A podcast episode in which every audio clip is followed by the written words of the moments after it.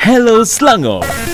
Selamat petang juga ya ha, kepada Cik Abdul Rahman Mat Rejab. Selamat petang. Assalamualaikum semua. Waalaikumsalam. Sama nama dengan bapa saudara saya tau. Okey, jadi nak tanyalah kan Cik Rahman yang merupakan seorang uh, pengarah jualan kanan eksekutif eh. Uh, jadi Ya, itu saya. dalam perniagaan yang berbentuk macam mana? Perniagaan uh, perkhidmatan ke, jualan ke, uh, IKS ke? Uh, saya terlibat dengan uh, sales and service dalam cosmetic industry. Okey, jadi sebab itulah ya tajuk kita hari ini gagal sentikan terus bangkit eh. Uh, Ya, betul, pernah betul. gagal ke sebelum ni dengan perniagaannya? Oh, kalau nak cakap pasal gagal, uh, gagal tu adalah makanan sebenarnya. Uh, sebelum sampai ke tahap uh, sekarang ni, uh, itu adalah kekuatan saya lah daripada awal saya terlibat dengan bisnes dan uh, sampai sekarang. Uh, gagal tu adalah satu learning process untuk saya. Hmm, jadi lah kadang-kadang baru nak mulakan perniagaan uh, mungkin nak kena betul-betul tahu lah kan uh, betapa pentingnya proses untuk bangkit kalau gagal eh. Uh, Betul, betul, kadang bukannya semua orang boleh terima apabila dah jatuh tu nak bangkit balik tu kan. Ya. Kalau macam uh, Cik Rahman sendiri dah berapa kali dah pernah gagal tu? Okey, uh, saya cerita sikit dah tentang uh, kalau cakap pasal kegagalan lah, itu kekuatan juga kan. So sebenarnya saya dah uh, pernah uh, hampir gagal sebab uh, nama saya blacklist masa umur saya 21 tahun. Blacklist. Ah, blacklist, okey. Sebab Ah. tak ada isytihar bankrupt kan? Uh, hampir. Oh, hampir. Hmm. Sebab masa umur saya 21 tahun tu saya dah beli rumah, okey dan uh, itu selepas saya habiskan diploma. Dan saya beli rumah, lepas tu saya sambung degree uh, dalam mechatronic engineering dekat situlah saya start Dalam uh, elektronik? uh, mechatronic engineering. Oh, elektronik. Oh, Ah. menarik. Okay, so saya dah blacklist masa student lagi. Masa belajar lagi. Hebat. Lepas tu uh, itu Tak maksudnya awak dah berkecimpung sehingga boleh blacklist kan? Ah, ya, kan calang-calang nak kena blacklist tu awak beli Ah. apa? Kereta rumah? saya beli rumah. Tapi disebabkan kita cakap tentang ilmu lah, ilmu kewangan kita masa muda kan, mm-hmm. uh, kita tak tak tahu, okay.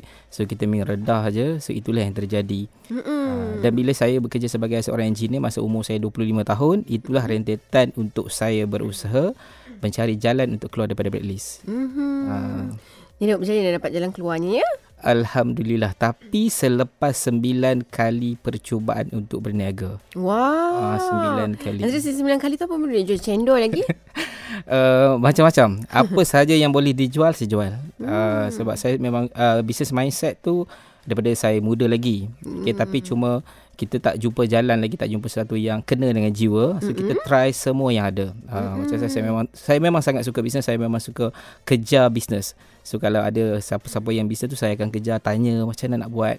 Uh, macam tu itulah uh, learning process untuk saya. Dan ini adalah perniagaan saya yang ke-9 dan alhamdulillah selepas 3 tahun saya berkecimpung saya dapat settlekan blacklisted.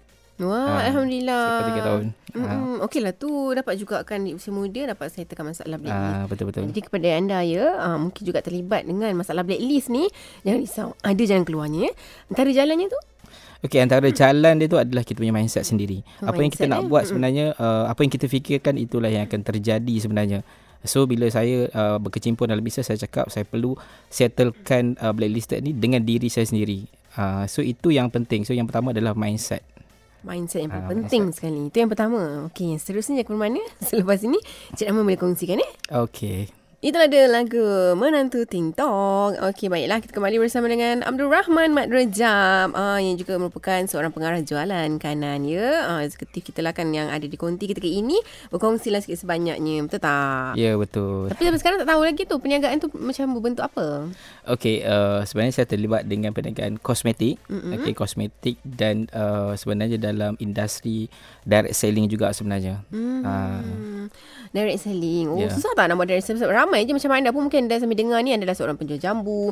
Ada juga yang jual Viper. Ah, macam-macam jenis perniagaan yang buat direct selling. Katanya memang betul. seronok direct selling kan? uh, dia sebenarnya direct selling ke conventional business ke, dia sama konsep dia. Uh, hmm. Dia tetap sama konsep dia, jual dan beli servis. Mm-hmm. Okey dan juga uh, apa yang kita bagi uh, terbaik lah untuk kita punya customer. Kan? Ah, Tapi sama. direct selling tu dia punya beza dia, dia punya aura dia tu perasaan kita. Ah, ni, ni, ni kita beli ni tuan. Kalau tuan beli cik, cik, maksudnya orang memerlukan keberanian yang sangat tinggi tau. Uh, betul. Mem- berbanding dengan uh, kalau secara online orang tak nampak muka kita tu lain. Ah, Ah, yang ni yang jual secara berdepan ni saya rasa mm, memerlukan keberanian yang luar biasa. Ah, Okey, betul-betul. jadi apa punya cara awak untuk mengatasi rasa malu tu? Okay. Walaupun kita tahu perniagaan tu adalah halal. Alright. Hmm. Okay. So untuk mengatasi malu tu uh, macam saya cakap tadi kita kena tahu apa mindset kita sebenarnya nak, nak ber, berniaga. Yang nombor satu ni mindset, mindset. dia. Mm-mm. Okay. Yang Dan uh, tujuan tujuan kita berniaga. So kalau macam saya uh, of course sebab duit. Kan sebab, sebab duit kan senang cakap pasal duit Itulah lah. kejujurannya. Ah kan memang kena jujur kan semua orang kalau cakap berniaga dia tak akan cakap pasal benda lain. Dia mesti duit mm-hmm. kan. Nah so berapa duit yang kita nak kan? Kan. Kenapa kita perlu duit? Mm. Ah so bila kita fikir yang tu dia masuk dalam kita punya mind that's why kalau kita nak buat tu dia malu tu akan hilang tapi dia taklah uh, cakap uh, drastik akan hilang rasa malu tu mm. tapi dia kena practice kena practice so dalam berniaga ni kita kena tengok apa kekuatan kita kadang-kadang ada bisnes yang uh, online kita okey ada mm. yang kadang-kadang offline kita lagi okey uh, so apa kaedah Kan. yang ada kita cuba? Uh, yang paling penting sekali Apa jangan malu untuk belajar Ha. Ha. Ha, sebab kita cakap malu untuk buat kan tapi malu belajar ada yang malu dan malas ha, senang cakap 2M tu lah Oh, dua. malu dan malas. malu dan Oh, malas untuk belajar dulu Kombinasi Ah. yang sangat menakutkan ya. Ah. Uh, uh, tapi kadang yang lagi menakutkan tak sedar. Uh, kita tak sedar pun dan tak dapat nak. Ada juga yang kita tak dapat admit. Yang diri sendiri sebenarnya ada seorang yang malu uh, dan lagi seorang satu lagi adalah malas betul kan. Hmm. betul Jadi kalau nak berniaga secara direct selling ni memang kena buang rasa malu tu. ha, kan? tapi sebenarnya ada orang yang malu tapi dia boleh berjaya juga hmm. Ha, sebab uh, bila dia tak malas. Bila dia tak malas dia akan jumpa kekuatan. Orang malu boleh buat bisnes uh, dengan cara malu dia macam mana? Ada cara maksud dia? Dari rumah ke? Uh, yes. Uh, kalau online, kalau walaupun dia buat direct selling, dia buat apa saja bisnes produk sekalipun, ta- kalau dia belajar untuk atasi dan cari kekuatan diri dia yang malu tu, Mm-mm. secara offline, eh, cara online pun dia akan tetap Berjaya. akan maju. Ha. Ha. Ikutlah kepada serat, Betul, betul, betul. diri sendiri suka macam mana. Ya eh. betul. Okey, Encik Rahman eh kalau di Facebook Selangor FM ni ha tadi kan ada cakap uh, topik kita ni oh gagal suntikan terus bangkit eh. Okey cakap pasal bangkit-bangkit ah tapi kata Alali gagal bercinta yang tak boleh bangkit dah. Gurau-gurau eh. Okey terima kasih kepada anda kalau ada nak bertanya jangan malu ya. Ha kata Cik Embun kita. Okey semoga dengan perkongsian ni dapatlah restu kasih sayang ya ha, dari Betul, betul. Yang Maha Esa. Ramai yang menyapu ni terima kasih banyak. Selain itu juga mungkin uh, tadi dah kongsikan yang pertama tadi mindset. Yang kedua jangan malu, jangan malas kan lagi? Yang dia ada tiga sebenarnya yang saya nak tekankan dekat sini lah. Yang kedua pas uh, mindset tu adalah sikap. Sikap attitude. ya. Ha, so sikap tu yang kita kena upgrade. Dia tak cakap kita betul ataupun salah. Semua orang tak akan perfect. Tapi macam ni kita nak upgrade sikap kita daripada sesuatu yang kurang kepada lebih sikit. Ha, contoh, ha, sikap kita terhadap diri dulu. Dia kalau nak cakap pasal sikap, kita tak payah tengok sikap terhadap orang, orang lain. Terhadap diri dulu. Ha, apa yang kita rasa tentang diri kita. Ha, lepas tu yang ketiga yang saya boleh cakap dekat sini adalah berkaitan dengan uh, pengurusan masa. Uh, kebanyakan orang kalau dia cakap ataupun dia beralasan, dia mesti berkaitan dengan masa. Kalau perasan lah, uh, kita akan cakap tak, Betul. tak cukup masa, busy, uh, alasan dengan anak, alasan dengan kerja, alasan dengan komitmen. Uh, so itu semua berkaitan dengan masa sebenarnya. Uh, so pengurusan masa. So tiga benda ni lah yang saya nak share. Oh, terima kasih. Penting, penting juga Penting, untuk ah, saya. sangat penting. Pertama mindset, Mindset, uh, kedua sikap, sikap, yang ketiga pengurusan masa. Ketiga pengurusan Ah. masa. Okey, alhamdulillah. Terima kasih perkongsian tu ya. Dan juga pasal uh, merupakan juga seorang usahawan kan. Ya. Yeah. Uh, tuan pun merupakan seorang usahawan yang muda-muda lagi dah berjaya dalam keadaan ekonomi sekarang ni kan. Uh, satu dunia tak berapa nak stabil ni. Uh, tapi alhamdulillah kita dapat lagi masih lagi bernafas kan. Tapi dalam Betul. pada penuh dengan cabaran ni macam mana untuk terus bertahan dalam situasi keadaan ekonomi sekarang? Okay, so kalau kita cakap pasal ekonomi dia sebenarnya ada dua keadaan kita ni uh, kita kena tahu uh, uh, satu benda yang kita boleh kawal, Mm-mm. satu benda yang ki- kita tak boleh dan tak perlu kawal pun. Okay, senang cakap lah saya cakap tadi tiga elemen tadi uh, pasal uh, mindset, uh, sikap dengan masa. Itu siapa yang kawal? Itu diri sendiri kawal kan. So kalau nak cakap pasal ekonomi, siapa yang kawal? kita tak boleh kawal. Kita tetap tak boleh kawal ekonomi. Ekonomi merundum ke, dia maju ke, kita tak boleh kawal. Hmm, So inflasi ke deflasi ke ya? Yes. Hmm. So kita tak boleh kawal benda tu. Apa yang patut kita kawal adalah tiga benda tu adalah diri kita. So Diri bermaksud uh, uh, walaupun ekonomi uh, tak okey, tapi takkan kita nak duduk dengan tak okey tu. Mm-mm. Maksud dia kita cari apa cara yang mungkin okey untuk diri kita. Tak banyak walaupun sikit. Faham? Uh, contoh macam tu. So maksud saya dekat sini keadaan luar jangan difikirkan. Memang kita kena tahu tapi kita tak boleh fikir dan uh, drag dan juga absorb dalam diri kita. Kita kawal apa yang kita boleh kawal. Yes. Hmm, Ah, kalau maksud cuaca semua tu ah itu di luar kawalan. Yes. Kalau dulu mungkin kalau cakap ekonomi okey, kita buat sikit, kita dapat banyak. Sekarang ni mungkin buat banyak tapi dapat sikit. tapi kita tetap kena buat lah. Mm-mm. Tu. faham. Ha, ha. Terima kasih ya Mak Daniel, Mak I yang menyapa di uh, Facebook Live Selangor FM dan juga soalan dari Linda Hassan. Okey, Cik Rahman, apa nasihat eh untuk orang yang yalah kadang fikir secara negatif ni? Okay, so kalau uh, berfikir negatif ni samalah saya cakap kan. Hmm. Uh, berkaitan dengan mindset tu. So, uh, ne- okay, negatif dan juga rejection saya cakap sekali ya. Hmm. Rejection penolakan. Sebenarnya negatif dengan rejection ni benda yang memang kita kena accept kalau siapa yang nak berniaga. Hmm. Siapa yang nak berniaga ni you kena accept yang first adalah penolakan dan yang akan you dapat paling banyak adalah negatif. Itu you kena accept daripada awal sebelum you start. So bila you dah start, you tahu itulah yang akan kuatkan you. Uh, so maksud dia, uh, kita tahu negatif tu uh, benda yang pandangan orang. Tapi apa pandangan positif pula terhadap diri sendiri. Uh, so maksud dia, okay macam saya, eh, saya terlibat dengan kosmetik. Of course jauh beza dengan bidang saya sebagai seorang engineer 4 tahun. Sebab saya, Tengok tak pakai make up pun. saya bukan orang yang pandai make up dan tak pernah touch brush make up sampai sekarang tau. Macam tak ada gaya-gaya pergi facial Ah, pun. kan macam tak ada kan macam tak ada langsung kan tak So- ada rambutnya tu. Mahal nampaknya. Yelah tapi saya tak macam uh, certain lelaki yang dalam bidang kosmetik kalau tengok kan. Uh. Hmm. So tapi macam mana pembawakan diri untuk you uh, saya sendiri Hmm. grow dengan kekuatan saya sendiri. Hmm. Uh, so maksud dia uh, Gunakan orang rumah yang cantik. Ah mungkin ah okay, kita ke orang rumah ke family ke siapa saja ataupun menggunakan knowledge yang ada dengan perkataan kita. Baik. Ah kadang-kadang kita tak perlu terjebak untuk buat tapi kita boleh influence atau pengaruh orang dengan ayat yang kita keluarkan. Gitu. ha, dalam kurungan sweet talker. Sweet talker. Yes, dia still kena sweet talker. Okey, dah dalam tu, apa kata awak kongsikan macam mana gaya untuk menjadi seorang yang sweet talker? Bukan apa, kadang ada yang tengah dengar radio ni macam anda nak berniaga tu tak pandai lah. Cik Rahman nak ayat manis ni semua kan. Contohlah, mana tahu awak dapat membantu ibu tunggal ke kan. Uh, orang dalam kesusahan, nak yatim yang cuba nak jual mangganya. Ha, ha, macam-macam teknik kan. Kalau Ah. si token, uh, tapi kita gunakan untuk cara yang baik-baik lah. Ha, kejap lagi eh, kongsikan eh. Okey okey. Untuk anda menuju Brandon selamat mendengarkan menerusi RTM Klik dan juga mendengarkan secara live ketika ini di 100.9 ya Cik Rahman. Kita secara live ya di radio. Bukan Ya, saya. rakaman-rakaman. tak main lah. di Selangor FM ni kita buat secara live ya. Okay. Comel Cik Rahman bertanya soalan. Ini rakaman ni. Okey tadi nak kongsi pasal tips. Ha, Okey macam mana nak jadi orang yang sweet talker lah. Bukannya nak gunakan tu untuk uh, buat perkara-perkara yang tak elok kan. Uh, apatah lagi kan ketika bulan yang baik ini dia lebih kepada mungkin dapat membantu kan. Uh, mungkin dalam sama dia nak kumpul derma untuk uh, pembinaan masjid ke apa. Tapi kadang macam orang tengok macam oh, apa dah dia nak tipu tu. Uh, scammer sekali ni macam jenis Betul, betul, juga betul, kan. Uh, betul. tapi untuk tujuan yang baik lah eh. Uh, antaranya tips yang boleh dikongsikan Okey, uh, Ustaz uh, ataupun dalam kurungan bermulut manis lah kan untuk melariskan penyagaan anda. Ah, betul untuk mulut manis kan. Ah, ini penting tau, memang penting. Hmm. Ah, sangat penting. So kalau siapa uh, tanya kan apa yang patut saya buat lah, Ha. kena bermulut manis dulu. Kalau berniaga lah. Okey. Hmm. So kalau nak bagi tips dekat sini, uh, kalau kita cakap contohlah kita nak lariskan jualan kan kita buat penjualan. So apa yang paling penting adalah benefit benda yang kita jual tu. Maksudnya produk kita. Mm-mm. Benefit kepada orang yang kita nak approach tu. Okey, so baik, ha. bila kita nak approach orang dengan sweet talker kan dengan bermulut manis kita kena tahu dia siapa.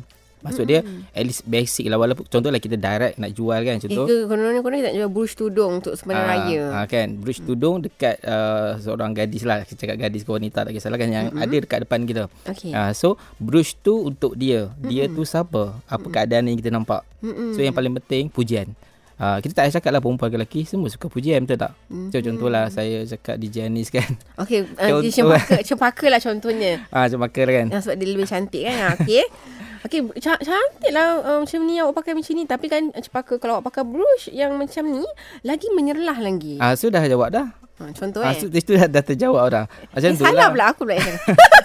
Okey, lagi sekali. Lagi Ah, so sekali. macam tu maksud dia okey uh, macam ah, cempaka pakai baju hari ni color itu color apa? color Cream. Ah color cream kan. Hmm. Ah pakai color cream ni nampak cantik lain hari ni.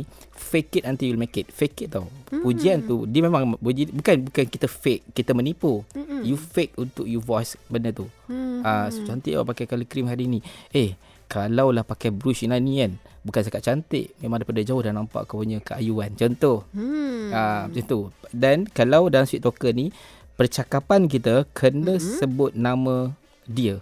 Mm-mm. So ini memang sangat penting dalam perniagaan dah. Kita akan berulang kali cak, sebut nama dia. Okey. Itu penting. Ini ini akan buatkan orang macam kita lah kalau Kalau, orang kalau beli kat tepi jalan takkan nak tanya nama orang tu pun malah nak jawab Ah, lah kan. Dan ah, memang ah, kalau contohlah kalau yang situasi yang Apa hal pun tanya nama aku Certain- ni. certain lain lah kan. lain.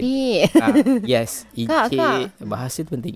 Encik, akak, abang ah, penting benda tu. Hmm, okay, Ah, faham. Hmm, so, menarik. Itu sudah ke lah benda tu. Ah, tapi jangan sentuh sensitivity. Okay. Ah, penting. Body Ah, shaming ke kan? Ah, body shaming eh akak badan besar kalau akak pakai colour ni kan ah, jangan sebut benda tu. Ah, jangan sebut benda tu.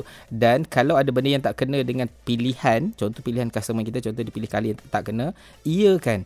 Ingat eh uh, rejection ataupun apa sahaja kita kena iakan dulu. Contoh kalau kalau rejection ni contoh rejection dulu. Kalau dia cakap uh, saya tak pakai colour merah. Ah saya tahu akak memang tak sesuai colour merah tapi kan akak lagi sesuai kalau akak pakai colour ni. Contoh. Okay. Ya kan? Mm-mm. Sama macam rejection. Saya nak buat tapi saya saya ni ada sikap malas. Tahu memang tahu nampak macam tak ada Nampak masa sangat. nampak langkah dengan gaya pemalas. Tak ada lah. Itu. Tak Ah, ada tu gurau-gurau. ah, sensitivity lah. ah, tapi kan ah, dia kena ada macam tu. Ha, ha, kita Ah, faham. Kita mana ada masa lah. sekarang ni. Ah. Contoh kalau jual yang jenis cepat masak, panaskan je kan. Yelah faham-faham. Akak memang tak sempat masak. Saya pun kak. Ah, Tapi betul. itulah sekarang ni ada keluar yang macam ni. Tinggal Ah, panaskan betul. je. Ah. Tiba. Ah, macam tu lah situasi dia. Ah. Okay, faham. Okay, maknanya itu salah satu cara untuk uh, sweet talker lah Sweet kan. talker dalam semoga. Semoga dapatlah membantu anda eh nak berniaga secara baik-baik ni yang halal ni kan. Daripada soalan Al-Ali pula, ha katanya Cik Rahman cabaran yang terbesar lah kalau nak berjaya sebagai usahawan ni kan. Cabaran terbesar dalam uh, dunia usahawan adalah cabaran diri sendiri. Dia sendiri eh. Diri sendiri. Majoriti hmm. kalau uh, tengok ada orang yang suka buat uh, separuh jalan, ada orang yang suku jalan, ada orang tak buat langsung. kan bermaksud diri sendiri. Diri Okey. sendiri. Tahap mana yang kita nak pergi, tahap mana yang kita nak buat. Uh, memang memang cabaran terbesar sebenarnya adalah kalau kita tengok lah, kita jangan tengok sekeluar lagi, keliling kita, kita tengok diri kita. Itu yang yang kadang-kadang kita suka blame diri kita, kita sendiri. Kita menyalahkan diri. Uh, dan kita suka tengok kekurangan diri sebagai alasan. Mm-mm. Eh nak buat tapi aku laki lah contoh kalau bidang uh, kosmetik kan. Mm-mm. Eh tapi nak jual nanti mesti orang cakap aku ni uh, tak ada duit sangat ke contoh kan. Mm-mm. Uh, so sebenarnya kita yang fikir that's why saya cakap tadi first mindset tu. Mm-mm. Mindset ni sebenarnya dia uh, yang first mindset ataupun tadi attitude dan juga time management tu dia berbalik kepada point yang pertama adalah diri sendiri. Okay, faham. Semua reflect kepada diri. Mm-mm. Kalau kalau tak percayalah apa yang saya cakap ni cuba duduk sekejap fikir dan cuba listkan tiga item tu dari relate dengan diri. Betul tak apa kita suka reflect terhadap diri kita? Mm-hmm. Sebab kita tak ada pergerakan dekat situ. Baik, Profesor. Dah jadi macam pakar dah pula. kan? Ha, memang bagus lah kan. Memang, yelah, pakar tu bukanlah semua diiktiraf. Ada juga Betul, seperti betul, macam Tuan Rahman tak diiktiraf sebab Tuan Rahman tak ada nak mohon sijil ke apa ke kan. Ha. Betul betul. Hanya fokus dalam perniagaan. Jadi semoga maju jaya eh dengan perniagaannya tu. Ha, jadi kalau ada yang nak tanya lagi soalan ke nanti kan insyaAllah uh, Nak Bugis, Jerry Jerry, uh, Linda Hassan semua ni Kamarudin Khalid, uh, Kok-Kok lah kan Haji Halijah semua nak cari cari juga kan. Uh, Cik Abdul Rahman nak tanya lagi tips-tips menarik. Mungkin ada boleh kongsikan media sosial ke? Okey, uh, kalau media sosial saya kalau Facebook tu boleh type Rahman Man. Rahman Rahman. Man. Uh, Man tu uh, sambungkan tapi double N dekat belakang. Okey baik. Ah. Rahman Man eh. Oh macam filem Man tu. Okey. Dekat IG pun sama, IG just tambah 142, TikTok pun just tambah 142 dekat belakang. Rahman Man 142. Ah 142 tu birthday saya sebenarnya. Okey baiklah. Wow, 14 bulan 2 ya. Ya 14 bulan 2. Okay. Happy belated tiba. tu bulan lepas. Jadi mungkin ada juga perkongsian terakhir ke untuk pendengar Selangor FM? Okey, yang sekarang uh, ni tengah dengar. perkongsian terakhir. Tapi sebelum tu kena ucapkan uh, terima kasih kepada Selangor FM kepada DJ Anis penerbit semua. Okey uh, sebab jemput hari ini ya untuk yang kata-kata akhir uh, untuk peniaga dekat luar sana uh, dalam keadaan sekarang sekarang situasi sekarang jangan fikir.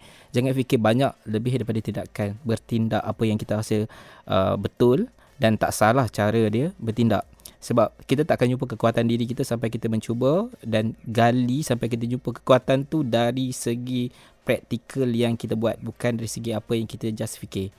Uh, so uh, siapa yang nak cuba perniagaan cuba. Saya galakkan sangat cuba jangan tunggu. Kalau siapa yang rasa macam eh uh, tak ada jiwa main, uh, mindset bisnes tak ada tapi nak cubalah berniaga, cuba. Uh, so dekat sini cubalah sebab tanpa cuba tu kita tak akan jumpa satu langkah yang pertama. Uh, so uh, itu je nasihat kepada semua orang dan lain-lain tu ingat uh, satu rejection ataupun satu uh, penolakan tu itu adalah satu learning process untuk kita. Kalau dua kita dapat benda tu dua kali kita reject, dua kali lah kita mantap lepas tu. Wah, sebab tu lah kadang kita tengok orang tu dia punya aura kekuatan diri dia tu Bukan main G2 lagi Nampak dia teguh Padu betul, ha, betul. Macam macam Seolah-olah macam takkan goyah Padahal orangnya kecil aje. Ah betul, kan? betul. Ha, apatah lagi macam suaranya Ah. yang, yang lantang ke contoh kan. Betul. Ha. Ah. Ini lah salah suaranya. Wah gitu Cik Rahman. Jadi semoga terus berjaya, berjaya eh, dengan perniagaan kosmetik tu. Yang untuk apa tu? Facial ke untuk lipstick ke? Semua daripada atas sampai bawah. Wah. daripada maknanya atas sampai bawah. Ni sampai Z lah merangkumi Ah, keseluruhan. ah, dia big company jugalah. Ah, big company. Untuk um, perempuan lelaki sekali. Perempuan dan lelaki international. Wah. Oh. Hebat. Eh, eh berniaga apa ni? Nak tahu je. Nanti kita tengok-tengok lah kat media sosialnya ya. Okey. Terima kasih banyak. Okey, Saya sama-sama. mewakili penerbit uh, Ish Paku ucapkan terima kasih. Mana yang terkurang mohon maaf ya. Okey. Dan untuk anda jika mana Selepas ni kita nak tahu ah, Apa menu yang boleh dikongsikan Untuk ah, berbuka nanti Hello Selangor.